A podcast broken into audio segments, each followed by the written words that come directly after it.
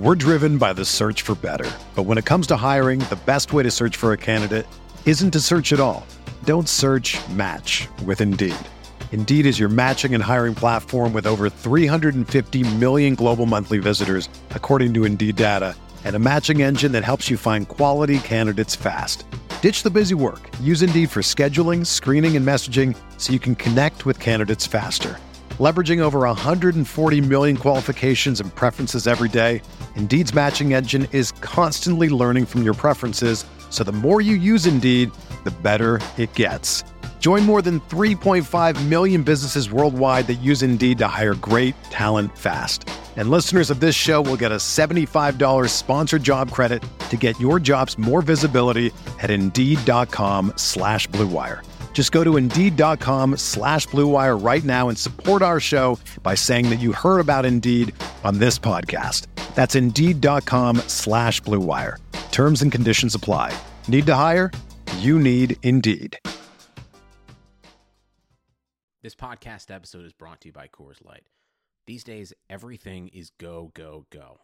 It's nonstop hustle all the time. Work, friends, family expect you to be on 24 7. Well, sometimes you just need to reach for a Coors Light because it's made to chill. Coors Light is cold lagered, cold filtered, and cold packaged. It's as crisp and refreshing as the Colorado Rockies. It is literally made to chill. Coors Light is the one I choose when I need to unwind. So when you want to hit reset, reach for the beer that's made to chill. Get Coors Light in the new look delivered straight to your door with Drizly or Instacart. Celebrate responsibly. Coors Brewing Company, Golden, Colorado. Support for this podcast comes from Wild Turkey Kentucky Straight Bourbon Whiskey. Let's tune in to their one on one with Jamal, a real bartender from Old Fourth Ward in Atlanta. I really get into the backstory of whatever I'm pouring, out of respect. There are literally years of experience behind these bottles. Wild Turkey, same recipe since 1942. If you want a true classic, this is what you want to order. Wild Turkey. Wild Turkey Distilling Company, Lawrenceburg, Kentucky. Copyright 2020, Campari American, New York, New York. Never compromise, drink responsibly.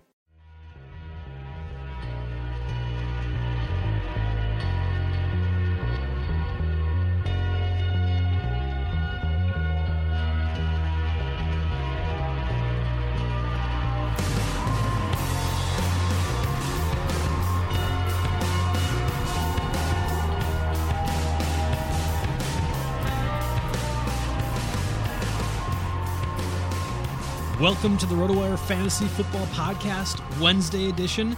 Joined alongside me, Joe Bartle. You can follow me at JB Fantasy Sports. As always, is my buddy, my pal, my good friend, John McKechnie. You can follow him at Johnny M C K E C H S. I'm not sure why I spelled that out, but I felt like I needed to.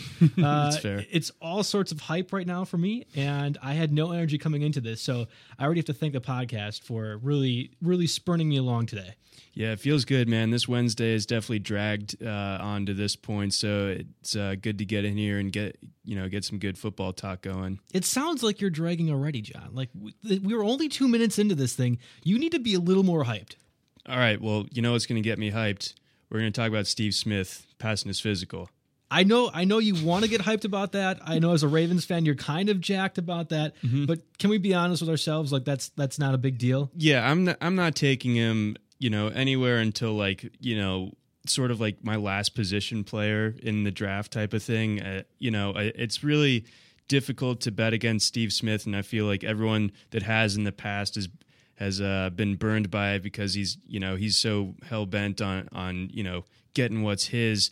But I mean, this is a 37 year old guy coming off of a, a torn Achilles at, at a receiver that, or at a position where you need that, you know, speed and lateral quickness. So I, I just have a hard time believing that we're going to be seeing the Steve Smith of even the first five weeks of last year. He was tearing it up last year, though. Like he was he was on pace to do amazing things for as as as old of a man as he is. He was doing amazing things on the field. So Blood and guts, man. I, I not blood and guts. Hopefully not. Well, Well, he said uh, that's what he said right, Right, I know, I know. Okay. No, I got you. I understand the reference. I get the Panthers thing. The Panthers suck. We got that. Uh, Mm-hmm. no, but I'm saying like he was doing amazing things last things last year, last year in the last year in the football. Someone like Steve Smith, because I think that he's just going to come back fighting harder for this position now that you know everything happened last year. He was going to retire. Now he's not going to retire. Then he's Right. back for the season. So for me, I think that this. It's good news. Like I, as a as a Steve Smith fan, as a fantasy football fan, as a football fan, this is good news. I don't think he's any more than the you know number three receiver though. If I'm drafting right now, like I, I don't know where I'll be taking him. Maybe like maybe tenth, eleventh round. I'm not. I have to check the ADPs, but I'm not sure I'll be taking him where he's probably being taken right now. Yeah, I think I think maybe that there will be a bit uh, of an overcorrection to the market where you know now that he's back, maybe some people will just try to uh, sneak him up their board a little bit more. Uh, I'm just not going to do that. I, like I said, he's going to be if I'm going to take him, he's going to be you know one of my last two picks before I get my my kicker and my defense. Basically, is how I'm looking at it. Moving on to another team in the AFC North, the Cincinnati Bengals announced yesterday that Brandon LaFell was dealing with ligament damage in his right hand. To me, when I read that yesterday, I was like, that's not good news. That means he's done for the season. That's going to be like really bad. and no, actually, that's not what happened. They then since announced that he's not expected to miss any actual time. I mean, he, will miss the preseason, but regular season, they're thinking he's going to be good to go. Come on. Now, be honest with me, John. Do you really think that's going to be the case of the guy with ligament damage in his right hand? Right. As a, as a receiver, it's kind of hard for me to, to discount a, a, an injury where he, has got ligament damage in his hand. So I, I, think that they're they're being a little bit coy with that, for, from what I can tell. And you know, uh, I think this kind of helps us segue into into your guy Tyler Boyd. I mean, is, is, it Tyler Boyd time for real now already? We had talked about it a little bit last week, and I was saying I really like Tyler Boyd, and you were a little on the fence about it, or you were just like completely out, like away from the fence, like you weren't even ready to jump on. Um, I really think Tyler Boyd's the way to go. I mean, they're they're really happy with what he did in the preseason game. Mm-hmm. They they like what he's doing in training camp right now.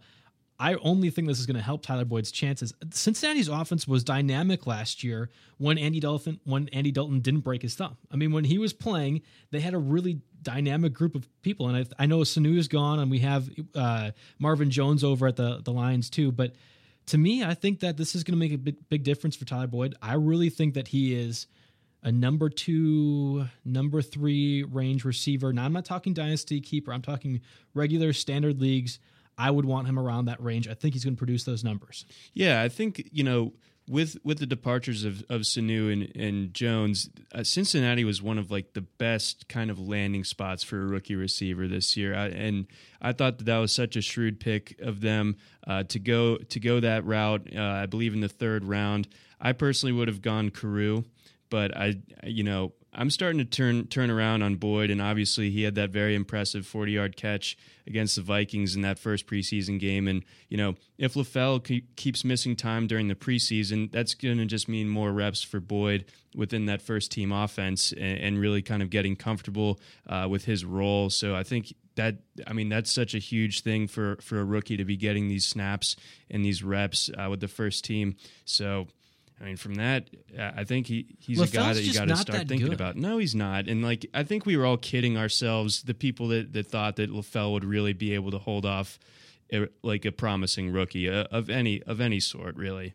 Yeah, I, am like we watched what LaFell could do in a dynamic offense with the Patriots last year, and it was nothing. It right. was not, and they were hurting for receiver, and he still did nothing.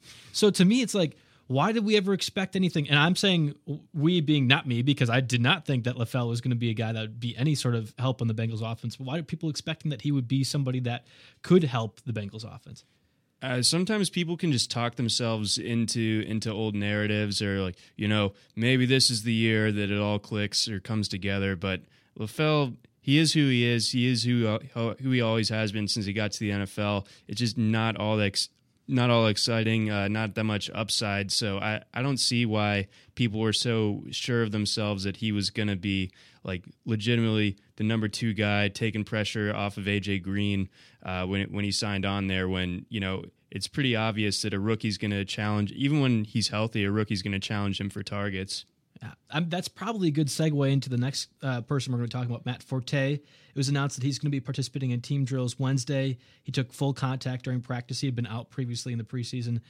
I've seen a lot of people think Matt Forte or draft Matt Forte as if he is this uh, the Bears running back, still the one that would get you know 80 catches and still rush for a thousand yards. Mm-hmm. Now he's on the Jets. Now he's got at least 14 other running backs that he's going to be competing with for snaps and touches. There's no way in my mind that Forte is the same type of player that we have seen in past, and I don't think he's going to be very successful with the Jets, even if he's practicing if he's completely healthy. What do you think? Right, because you know we're looking at at a crowded backfield situation. I mean, he obviously he does have the the pass catching ability, um, and maybe you know the Jets when they went to go sign him, that you know that was sort of the like the reasoning behind it is like maybe we're gonna we're gonna get the running back uh, more involved in our passing game, uh, you know, kind of up the efficiency, uh, make some easier throws for Ryan Fitzpatrick or you know whoever they were considering having as their quarterback at the time until they came to their senses. Um, but at the same time, we got a 30 year old running back here that that's not in quite the same uh, system that he was in Chicago, where he where he was essentially like the number two receiver, or sometimes like the number one in terms right. of of uh, catches or targets. Um, so it, that does kind of drive down his value, especially in in uh, in non PPR formats. And then you know they got Bilal Powell and a number of other guys going in that in that uh, backfield as well. So uh, Forte, uh, I mean, it's good for it. It's good that he's back back in team drills. I'm sure they're going to be cautious with him, but at the same time, uh, this this news doesn't particularly uh, move the needle for me one way or the other on, on my feelings towards Forte. Okay, so I'm trying. I'm still trying to wrap my head around this a little bit as to maybe why the Jets did this in the first place. But what is Matt Forte's best strong suit, uh, or in your mind when he's playing when he was playing with the Bears? It's obviously is pass catching. Okay, great. So I think that's one of the things that sets him apart from other running backs. I mean, he's a good down downhill runner. He is shifty enough to make plays when he's running, but primarily he was a very good pass catcher and pass blocker too. I mean, he helped Cutler out plenty of times when mm-hmm. Cutler would hang in the pocket. So, why in the world are you bringing in a primarily a better pass catching running back when you already have that in Bilal Powell? I I don't understand that at all. because you're you're now you have two assets. Like if on each in their own, like it's a Shane Vereen type of deal. Like, okay, you have a really good pass catching running back. You can put in him and handle the pass catching situations. You have a LeGarrette Blunt who can run downhill. No one's tackling that 300 pound running back because he's scary. right. Okay, you have the two different things. Forte is primarily a pass catching running back, at least at this point in his career. And pa- Powell has always been a pass catching running back in his career. So, what is the purpose of having two of those guys on your roster because you're most likely not going to be playing them at the same time. Yeah, frankly, uh, the the the fit always felt weird to me in New York. It still feels weird to me, and I don't know when it's going to stop feeling weird, and it, it might not ever stop feeling weird. I think I'm I'm short sighting Forte a little bit. I know he's a good runner. Like I get that, and he'll he'll be taking the majority of the carries for the Jets. But to me, you're almost submarining the value on Powell too because you just re-signed him for like a two year, six million dollar contract, or whatever it ended up being during the offseason. So now you have two guys that you're hurting your value for. Mm-hmm. And speaking of uh, some value going down, this uh, this stings me for for the old Vegas league here already. Um, CJ Prosise of the of the Seahawks. He, he's uh, he's back in practice at least a little bit, uh, but he's still probably not playing Thursday. Not a great sign for for a rookie. He's missed a lot of time, and Pete Carroll has been pretty uh, open and honest about you know that they want Prosise to to you know keep his role like the plan the plan for him when they drafted him, but he's missed so much time at this point, and now one of my least favorite things that seems to happen every year the Christine Michael hype train. Choo choo. Yep, it's coming back. It just oh my god, it just makes me want to slam my head into a wall. And you know it, what what has bothered me about it the most is that you know initially it was like the oh haha Christine Michael, and then some like legitimate you know NFL writers that I respect have been like yeah, he actually looked really good. He's been looking really good. And it's like, no, stop, stop. You're hurting everyone by doing this. That's just irresponsible. I wish that the audience could see John's face as he's talking about this right now. it really looks like he just took a, a bad bite into a burrito and he's just staring like deadpan with a, like a little squinty face at the screen as he's describing how much he hates Christine Michael. I get it. Like we've heard this before. I I've only been working here for, you know, a year and a half and I've heard this it feels like for my whole time that I've been in RotoWire and and past that. Mm-hmm. We know that Michael has tantalizing capabilities. I mean, that's been evident since his rookie year when they drafted in the second round. But my thing is, we also know the Seahawks don't like him. Like, he was cut by the Seahawks last year, wound up on the Cowboys, a really, really, really, really, really good offensive line and could do nothing because he wasn't on the field. He couldn't even beat out the like the walking hospital that is Darren McFadden. Right. Was cut by the Cowboys and then winds back up on the Seahawks. To me, that does not scream, "Oh yeah, we're going to make him into a starter." That screams, "Oh God, we are stuck in a spot, and maybe our rookies aren't as good as we thought they were when we drafted them." Yeah, it seems like that, and, and the fact that we haven't heard Alex Collins' name since probably draft night. Yeah. uh, I think that that's definitely telling as well. And Collins is a guy that I, I liked coming out of college, probably not not nearly as much as a Prosise, but um, I mean, geez, for for him to not for him to be you know taken in the draft and still kind of having no noise around him and kind of letting Christine Michael kind of weasel his way back into like what could be a pretty legitimate role, especially with with the news that the Seahawks are considering giving Michael uh, like a, the majority of the reps in a couple games early in the season. Who knows if that if that actually works out? You know, the best laid plans and all. But I mean, the fact that they're that they're considering that over over trying to to get Prosise back onto the field quicker or trying to you know see what they have in Collins. Uh, it's just it's just really disappointing to see the the Christine Michael hype train uh, back chugging along. Honestly, this makes me feel better if I'm a Thomas Rawls owner, and I am in a lot of leagues. Unfortunately or fortunately, maybe how you look at it. If Michael is the backup, and if we're touting Michael, I feel pretty good that Rawls is going to end up getting the majority of the carries when he's actually back and fully functioning. Like, uh, I just don't find Michaels to be that enamoring anymore. I think the the shine is worn off on this new toy a little bit, and uh, I have a feeling he'll end up being the same way with the Seahawks in in due time. All right, so before we break down any more of the well, before we break down any of the preseason action, which was, you know, shocker, it's a little bit of a yawn for us. Uh, we want to go ahead and get a little bit of a word from our sponsors, Maximum Fantasy Football. John, now answer me this. Do you enjoy playing fantasy football for cash, but are tired of the same game offerings or hosting sites keeping too much of the prize pool? I am, you know what? I am looking for a little something new. Good, because if so, check out MaximumFantasySports.com. They offer a variety of season long and DFS fantasy football leagues with features no other website has and pays out 90% of the prize pool. Does your state prevent you from playing in a DFS league and you are not interested in a full season league? Well, that's not us, but I feel good that we're not us at least. Uh, MFS runs monthly fantasy football leagues known as four week frenzy leagues that are available to you. Forget salary cap leagues and use the online draft for all your f- full season and short term leagues at Maximum Fantasy Sports. If private leagues interest you, register your own redraft and keeper leagues using options like in game player changes, multi team trades. I really like that one.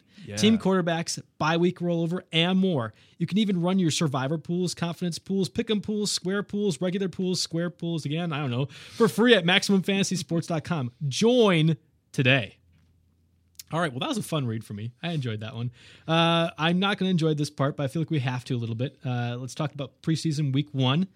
Is there anything that you really liked, uh, disliked about week one performance?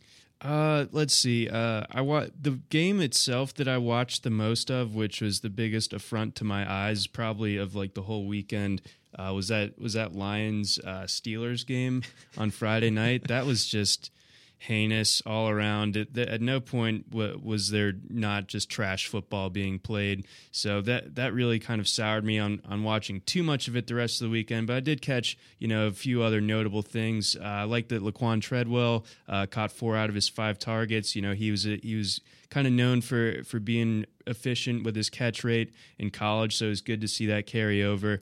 Uh, you know, it was for 41 yards on four catches, so it's kind of what you expect uh, a, from a Teddy Bridgewater type of uh, performance. And then uh, DeAndre Washington, he's a guy that I've talked about before as a rookie uh, that I'm really excited about, especially because uh, I don't have a ton of faith in Latavius Murray. So for him to go, you know, averaging over five yards a carry uh, against the Cardinals, and then he also caught his only target for 32 yards. I thought that was pretty sweet. Uh, Troy Niklas, I thought looked good in, in limited action for the, for the Cardinals. That Cardinals tight end situation's a little bit open up, so maybe he's like someone to, you know, bookmark for later, uh, as it were. And then uh, Malcolm Mitchell. He's my guy because he went to Georgia too. Uh, he was looking awesome too uh, until um, he just fell funny on his elbow, and that was the end of that for until September. So hopefully he he makes that full comeback uh, because he was looking about as good as everyone was saying that he was looking uh, thus far in training camp. He was really looking solid in that game until you know obviously he got hurt. two questions then. So, uh, as a person that likes to punish myself quite a bit. Should I watch the Malcolm Mitchell injury video at all? I didn't click on it. I saw the injury. I didn't click on it. Should I? Should I do that? Honestly, I'd, I'd I would uh, recommend against it. It's just you see things b- go in a direction they're you're not supposed to go in, and uh, it's very cringeworthy. Uh, I feel like you're going to see enough of that during like live regular season games this year. There's no need to subject yourself to that. No, but that's uh, right the thing. Now. I like to do that only because I guess I'm a little sick. I don't know. I, I well, really yeah, no well, other- I know that. Yeah, I have no other way of saying it. Like we were talking as we were walking over to uh, one of the restaurants that we are eating last week about the gymnastic guy that just Oh, broke his leg completely, or the the powerlifting guy at the Olympics that just shattered his shoulder. And I showed you that video, so that's what I'm saying. I don't mind watching these things. Is it is it pretty good? Is it in comparison with those pretty pretty good? Yeah, if if uh, if that is uh, the, your metric for good, then yeah, that's that's a great video. Okay, perfect. All right, we'll move on past that because that's not really fantasy friendly. Fantasy friendly for the listeners here. I was reading that Charles Johnson actually is slotting up as the number two receiver uh, for the Vikings, with Laquon, Laquon Treadwell end up being number three. Do you feel like that carries through throughout the preseason, or is that just kind of uh, starting out right now? He's a rookie kind of talk. Uh, I, I I kind of agree with your second point. It's probably more of a rookie talk, but Charles Johnson wasn't he a guy that was you know moderately hyped coming into last year a little bit, and then was was kind of quiet uh, throughout the season and kind of got overtaken uh, by Diggs, I guess. Um, I mean.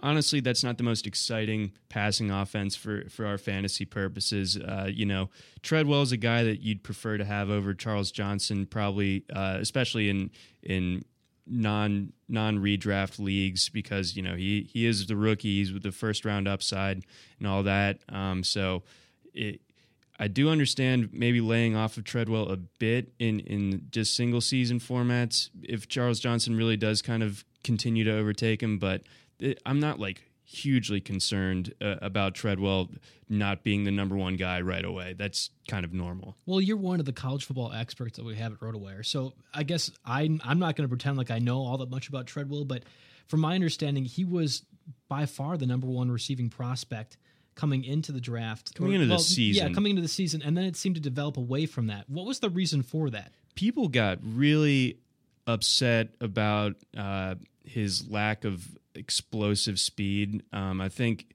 he didn't run the 40 at the combine, if I remember correctly. I don't think his 40 at his pro day was particularly impressive. He just didn't test very well. And there's a sector of, of draft Twitter that understandably is completely metrics driven.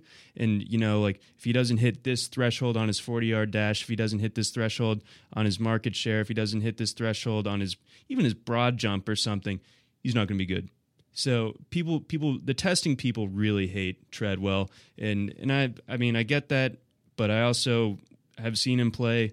The guy can play. The testing people also really love Darrius Heyward-Bey, and we know how that went. Like there are so many, and I know that I'm not really I'm preaching the choir right now, but there are so many receivers in the NFL and even in the past that have been successful that didn't put up ridiculous 40 times or great you know shuttle cone kind of things. I- Right. That for me, like I think of Anquan Boldin, who's a successful veteran for like 10 years, and I don't think he ran a 40 that was under four six. Like Right. there's there's plenty of receivers that fit that metric in my mind, and I don't think Treadwell should be bashed. If we're going to bash anything for Treadwell, at least for fantasy purposes, it's that Adrian Peterson might touch the ball 40 times a game. Right. But there's just gonna. I don't think Bred, Bridgewater's going to be throwing the ball more than 20 times. So whether it's Charles Johnson, Treadwell, or whoever else they have on the roster, I don't know if the wide receiver two in the Vikings is somebody I really want to rely on for fantasy purposes. Yep, that's the best way of, of going about it.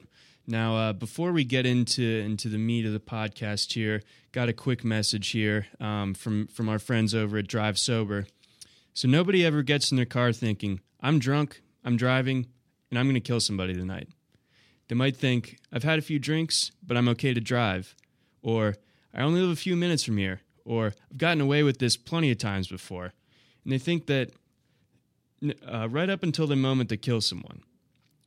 Thinking like that is why each year, on average, more than 10,000 people are killed by drunk drivers.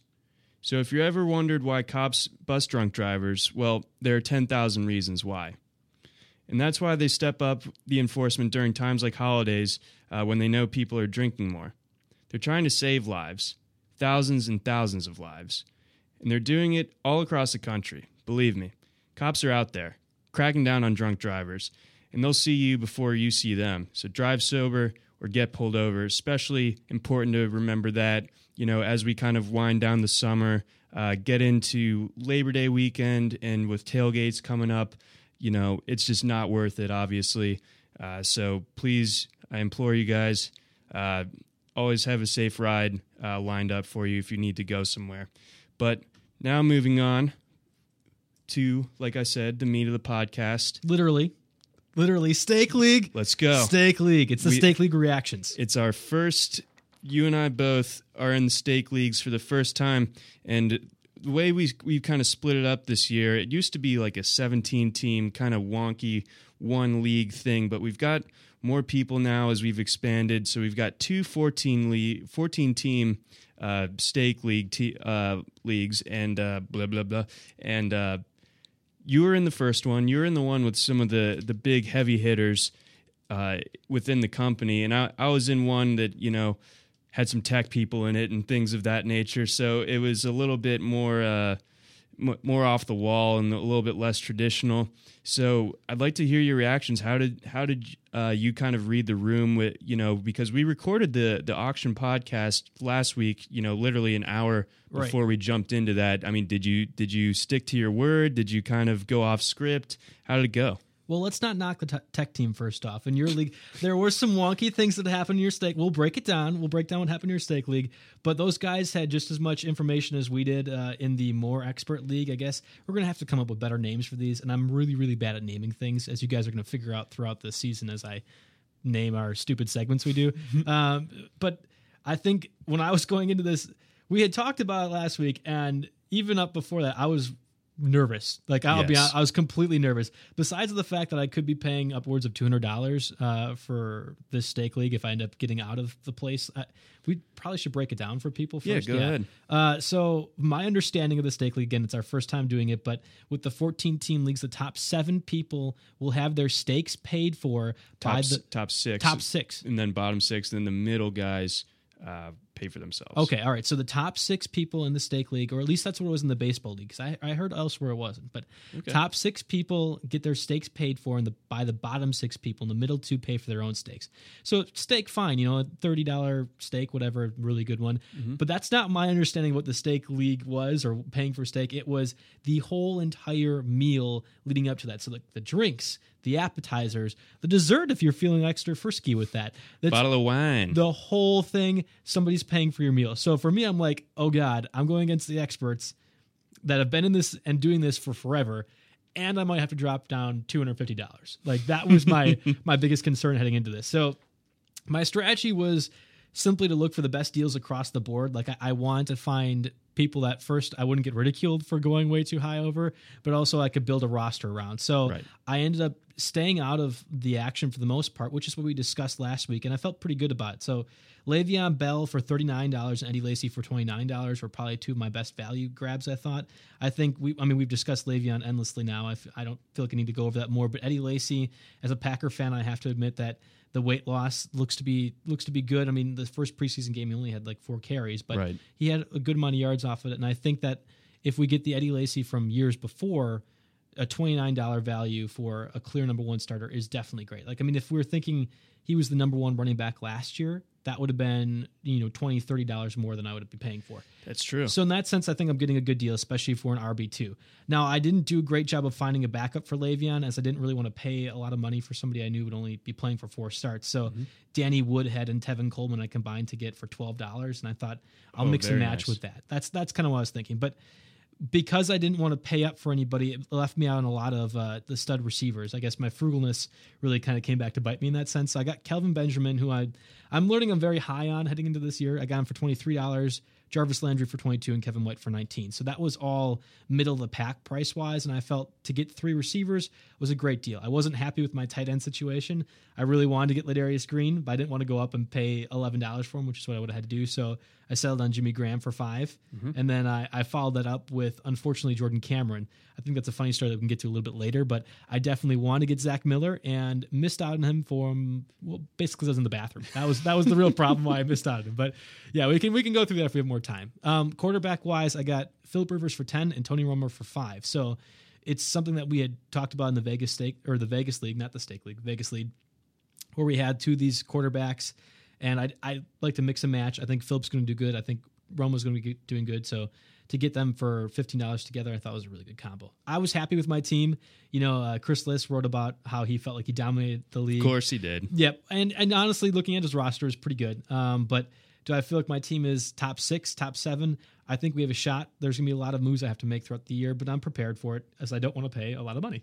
Yeah, I mean, if when that when that's like the driving factor, like that, you'll be definitely paying more attention to this league than than maybe any other league you ever have before. And that, I'm kind of in the same boat, and I feel a little bit more like I have my work cut out for me in order to uh, even even buy my own steak and like call it call it the night. You know, I. Uh, I went real crazy at, at, first. I just wanted to make some splash moves, and uh, I mean, listen, listen here. I got Antonio Brown, most expensive guy in the league. Understand it.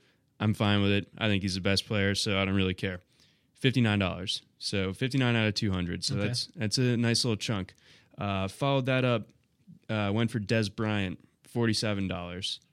So I got him actually at the same price as Allen Robinson and Mike Evans. I was shocked and, and confused as to how someone paid forty seven dollars for Mike Evans, but I guess somebody was desperate for. Were their... those were those right away? I mean, you're dropping over a hundred dollars on your your initial budget. Like w- when we start oh, out, this is like the first fifteen minutes. I, I'm I'm doing these three. Oh picks. my god! All right, I would have had a heart attack by that point. I mean, even if I was just watching you do that, I think I would have been having a heart attack because I was seeing people drop that money, but no one really dipped under hundred, especially not in the fifteen minute mark. Like that was crazy. Yep, went for that, and then um, my last one, which I, I feel like I got slightly burned by. I maybe maybe because I thought I was gonna I would get AJ Green for a similar price. Turns out that AJ Green went for like forty three, so I wouldn't have been able to pay up for him. But uh, I finished out just fin just rounding out my uh, three receivers because we start three in this league, no flex. Um,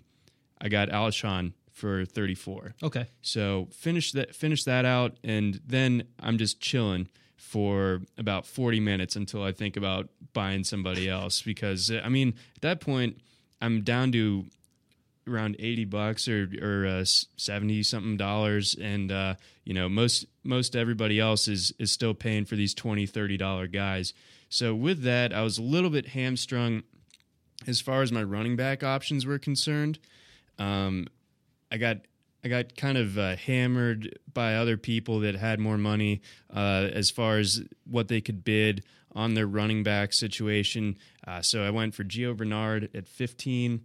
Uh, I felt like I paid a little bit more than I would have wanted to with that, but feel okay about it. Um, and then basically my strategy was to get, uh, get running backs on teams where I didn't feel like I had a ton of faith in who was in front of them. So I, I went with Theo Riddick for for just three bucks. I felt all right with that for the price. Uh, Chris Ivory for eight bucks. Uh, I really uh, I'm a TJ Yeldon hater, so I think Ivory could end up kind of being the goal line guy and maybe just kind of making it work for me as as running back two. Uh, and then DeAndre Washington, my guy, like I've mentioned, I got him for a buck later on. Uh, kind of rounded out my team uh, with with some nice uh, receiver finds. I felt like uh, Bruce Ellington for a dollar at the end. Uh, Devin Funchess for six dollars. I think he's going to have a good year. Mm-hmm. We can we can kind of butt heads about where he's going to be versus Kelvin Benjamin. Uh, there there's a lot of arguments on the internet that I always see between about those two because I mean those two camps I feel like are very polarized. Oh God. Okay. Well, I mean, well, let's just start there because I feel like I can join. I'm going to make a new camp where I like both Benjamin and Funchess. Like I think I think Benjamin coming off the ACL injury is being undervalued. Uh, we didn't see any of him last year, so you kind of like you, you, forget him forget about him a little bit. I mean, sure. this guy was a terrific first round pick. He was he joined all those other guys that were were solid, and I think with Cam Newton maturing, with Cam Newton probably staying in the pocket a little bit more. I mean, they paid so much money for him; it's only natural for them to stop making him do 17 quarterback dives per game. Right. So I think that you're going to find that Cam Newton developing in the pocket more is only going to be more beneficial for Benjamin. That's also meaning that it's going to be beneficial for Funchess and whoever ends up being the number two receiver.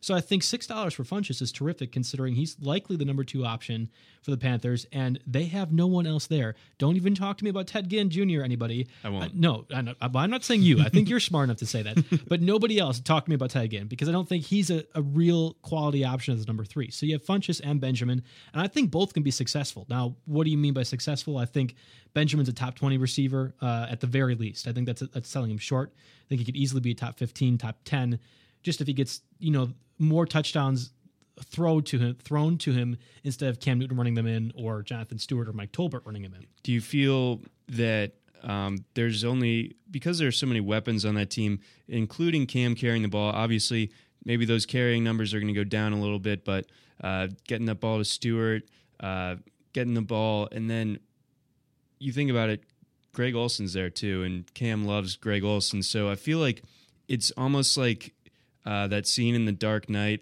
uh, where the Joker kind of comes out on the on the pool table and then his cronies come out and uh, someone breaks the pool cue and is like we're having tryouts and it, you almost feel like it's going to be like the battle between Funchess and Benjamin for like that that top receiver spot uh, because Olsen is is sort of like the primary target in that offense. So I think there's enough room for three receivers: Olsen, okay. Benjamin, and Funchess. But especially in this league where it's not PPR, I think that the fact that they're probably not going to get as many targets is still okay because I think they're get red zone looks. Right. I know the Panthers are going to be playing a harder schedule, so they're not going to go 15 1. Sorry, Panther fans. It's not happening. You're probably not even going 12 and 4. But I think what they're going to find is that their most successful option is to have the ball in their best player's hands. So you're going to find it Cam Newton throwing to Greg Olsen, throwing to Kelvin Benjamin, throwing to Devin Funchess, potentially. Because I, I think Devin is one of the better players in the offense. I think Jonathan Stewart's falling a little bit. So you're going to find that Cam Newton has to find ways to make plays, and I don't think they're going to want him to run as much.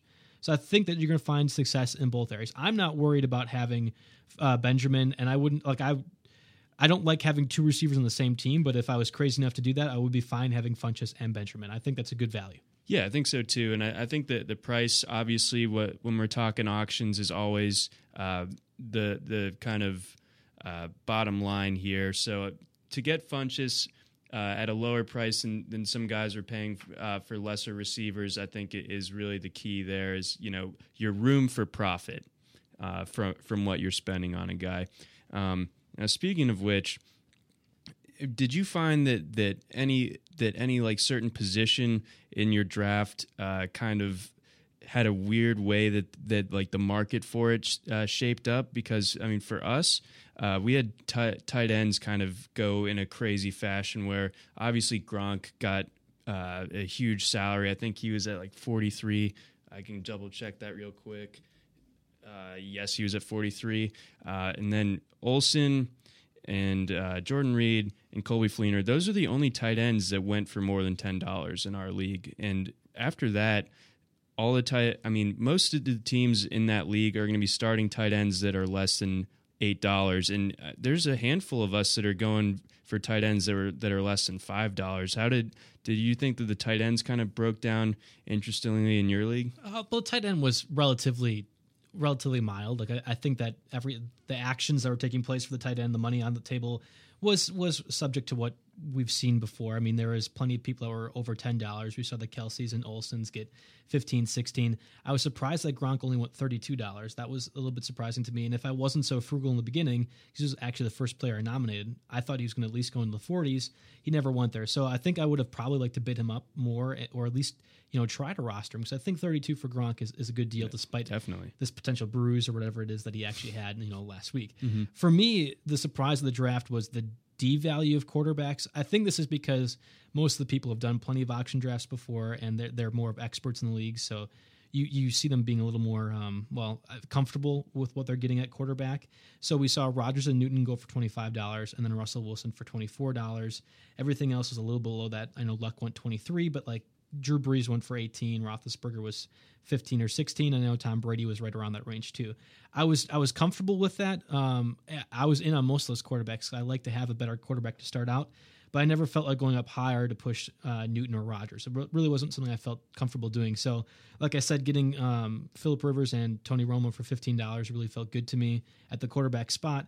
I know that Jameis Winston went for eleven. Carson Palmer, which was I thought a steal of the draft, probably was nine dollars. Tyrod Taylor four dollars. Matt Ryan one dollar. So these are guys that could start in you know even 12, 14 team standard leagues without auctions and you were seeing them go for one to ten dollars. And I thought that was a little surprising, the D value of quarterbacks. Yeah, that definitely it definitely kind of broke down that way. And there for us there was a wider gap between the, the top and, and then the bottom where, you know, we had Rodgers go for thirty one, Cam go for thirty five, Luck for 30, Russell Wilson at 28, and then things get a little bit weird. Um, there was one hilarious moment where someone nominated Kirk Cousins and then someone just jumped the bid like way up and all of a sudden like here comes mike g out of the blue $20 for kirk cousins room goes silent we're just like okay like you you go ahead man and then then he goes ahead and gets roethlisberger for 15 so maybe he's got a more advanced plan in mind and so he uh, has $35 tied up between two qb's yes and they're i mean one of them and $20 of that is kirk cousins and I'm not. I just don't like Kirk Cousins. Some people do. Like, I mean, I, our our resident president of FSTA, Peter Schoenke, loves Kirk Cousins. We've talked about many time. I've been in a few drafts where he's taken Kirk Cousins and put in a lot more money or drafted higher than I ever thought he would. Mm-hmm. That being said, I think that twenty dollars would have put him probably at least in the top five, six quarterbacks overall. And I don't think Kirk Cousins manages that next year. No, no, sir. And then you know, especially when you look at Roethlisberger going for fifteen under him, or Brees going for fifteen. Uh, I got Eli Manning at eight dollars, and then I, I uh, fin- rounded it out by getting Romo for five bucks. So I put thirteen dollars in the quarterback position. I felt pretty good about both of those, especially considering that I had to really go bargain where I could, and you know that's that's where I felt like the value really started to kind of shape up. So the quarter quarterback really worked out nicely. Oh, I thought Andy Dalton for three dollars in our uh, auction as well uh, was a very very nice price because I think Dalton, uh, had he not broken his thumb and maybe just people's uh, perceptions of him as a playoff quarterback kind of taint how they feel about him as a regular season quarterback because regular season wise he was like you were saying earlier he was crushing it yeah. last year. He was like he was like on a lot of teams that were in first place in leagues around, all around several different formats. I agree. And it's it was he was one of those guys and we'll probably have a segment about that while as the year goes on where you look at the scoring system you're like oh wow. You're doing that that's mm-hmm. how many points you have like you, you don't even realize it right. and i think a little bit of the hair color. Dalton, I mean, he's kind of like a walking meme, if we're being honest. yeah. Um, that that plays a part in it too, where you just kind of undervalue him because he doesn't look like a quarterback. He doesn't look like your, you know, a supermodel kind of guy with dating a supermodel Tom Brady style. I, that's, sure. I think that's why you see it devalue. But three dollars certainly considering your team spent over hundred dollars in receivers, um, the fact that you get get those combo and you you know you could try out Eli or Romo mm-hmm. for a whole season, depending if they're healthy, obviously. But as long as they're healthy, you feel confident starting each of both of them. I think that's a really good value for the quarterback spot. Yeah, I think that you know those are just like a couple of offenses that that you just kind of want to target, and especially uh, with the with uh, just kind of how they obviously get get priced down. I mean, there, there is like a mini bidding war towards the end on Romo that you know lasted like three seconds, and it was you know fizzled out at five dollars for a guy that could could very well like regain top ten form as a quarterback this year. So in terms of fantasy uh, perspective, absolutely. As the podcast winds down, I, John, I wanted to break down with the scenario that that happened at my uh, fantasy draft that took place over this weekend. So, yes, I'll just give you a little bit of a leeway into this. It's my dynasty league. I have it with a bunch of friends. We've been doing it since high school. Um, there's two QBs that start for this. You got PPR going on, another flex, you got two receivers, yada. So it's kind of a unique draft. Um, a few rules: you can't keep uh, more than two people over the age of 30. um, so that kind of hinders if you, get, you have like Peyton Manning and Greg Olsen and Vincent Jackson. You got to make some decisions. Mm-hmm. Uh, and it puts some people in the pool. And you can also keep one person you pick up off for agency. So like for me, I could I kept David Johnson, who ends up being a great value for me. All I had to do is give up like a third round pick. Nice. So this is a fun league that I do with my friends. Uh, I've always been in the top top three or four. We've had pretty good teams. I have a stacked team again this year. So that that's not really what I talk about. But um, at this event. So it was being held at Wisconsin Dells, great water park for any that's not that's listening that's not in Wisconsin. Uh, definitely worth taking a vacation out here for and hanging out in Noah's Ark for a day. You'll have a blast. Um, that was my little plug. we had the draft, and only six people showed up. So that already irritates me because I was the one who planned this, and I plan Right. it every year. And when people don't show up, that really bothers me. That gets me upset. Now, one of them was a good friend of mine, Will, and, and we've talked about him before on different podcasts before. And I know he listens every once in a while, so he'll make, I'll make sure he listens to this one. Good. Um, Will did not show up to this event, despite the fact that he said two days prior that he was going to come to the draft. He's always a person that's very entertaining. He brings a lot of energy to the draft, so it was important that he came. But instead, his friend gave him tickets for a concert that ended up being like four hundred dollars worth, and oh, he said, "No, I'm not coming to the draft." I get that. I understand it. That being said, you told me you were going to show up, and you didn't. So. As the first round broke down, we had Ezekiel Elliott go number one, Carson Wentz two, Jared Goff three, and Jeremy Langford four. So three and four actually went to the same person. They had acquired multiple picks. Derrick Henry went five, Laquon Treadwell went six, Matt Jones went seven. I'm blanking on whoever went after that. I'm sorry, I don't have the board. My fault. Fair enough. I was able to acquire two first round picks at the back end of the draft. I knew that my friend Will, who had the first pick in the second round, liked Josh Gordon. So I took Josh Gordon with one of my two first round picks, knowing that that would piss him off and get him very frustrated. Do you feel like that's fair or foul in fantasy football? I think that's totally fair, and especially I'm going to say it's especially fair because, I mean, dang, like I remember uh, certain guys in the auction just getting bid way, you know, way out, and guys that like I think everyone in the office knows it knows that I was trying to go for like a like a Tevin Coleman or a Stefon Diggs or something like that, or. Uh, when I didn't bid on Todd Gurley, everyone was like, "What are you doing?" You know, because I'm I'm a huge Todd guy. Um, so no, it's it's totally fair. I mean, this is fantasy football, uh, and I think you know it it adds another element when you're doing it with a bunch of your really close friends because those are the guys that you can really kind of rip on and you know make them pissed and you know it's all good still. So like uh, I think like that sort of shenanigans is like sort of like the lifeblood of fantasy football, and you know that you get you're gonna give him Josh Gordon, you're just gonna get your, like his team uh, for him, and it's right, gonna be absolutely right. That, that was my whole point. I just wanted to get him mad. Like Yes. if he would have showed up at the draft, if he would have made it and said, "You know what? Forget the tickets. I really like this Joe Bartle guy. He does a great job planning these drafts. I know he puts a lot of work into it because I do."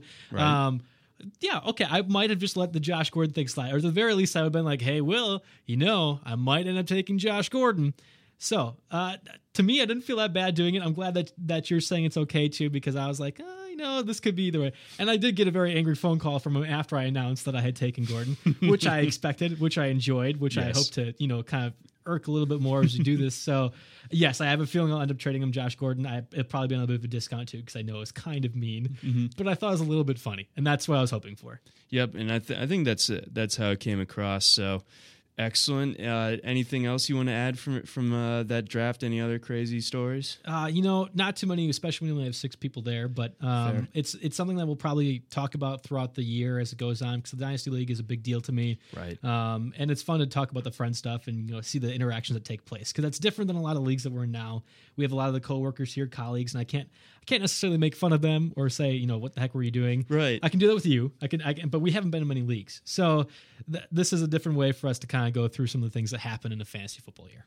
Absolutely. Well, I would say that that about wraps her up here for uh, the Wednesday edition of this week's uh, football podcast brought to you by RotoWire. Uh, we'll see you again next.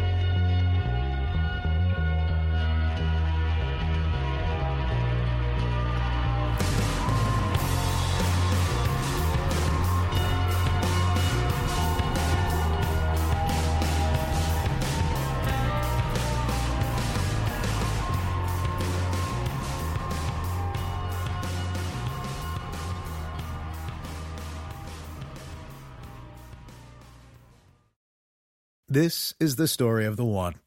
As a maintenance engineer, he hears things differently. To the untrained ear, everything on his shop floor might sound fine, but he can hear gears grinding or a belt slipping. So he steps in to fix the problem at hand before it gets out of hand. And he knows Grainger's got the right product he needs to get the job done, which is music to his ears. Call, click Grainger.com, or just stop by. Grainger, for the ones who get it done.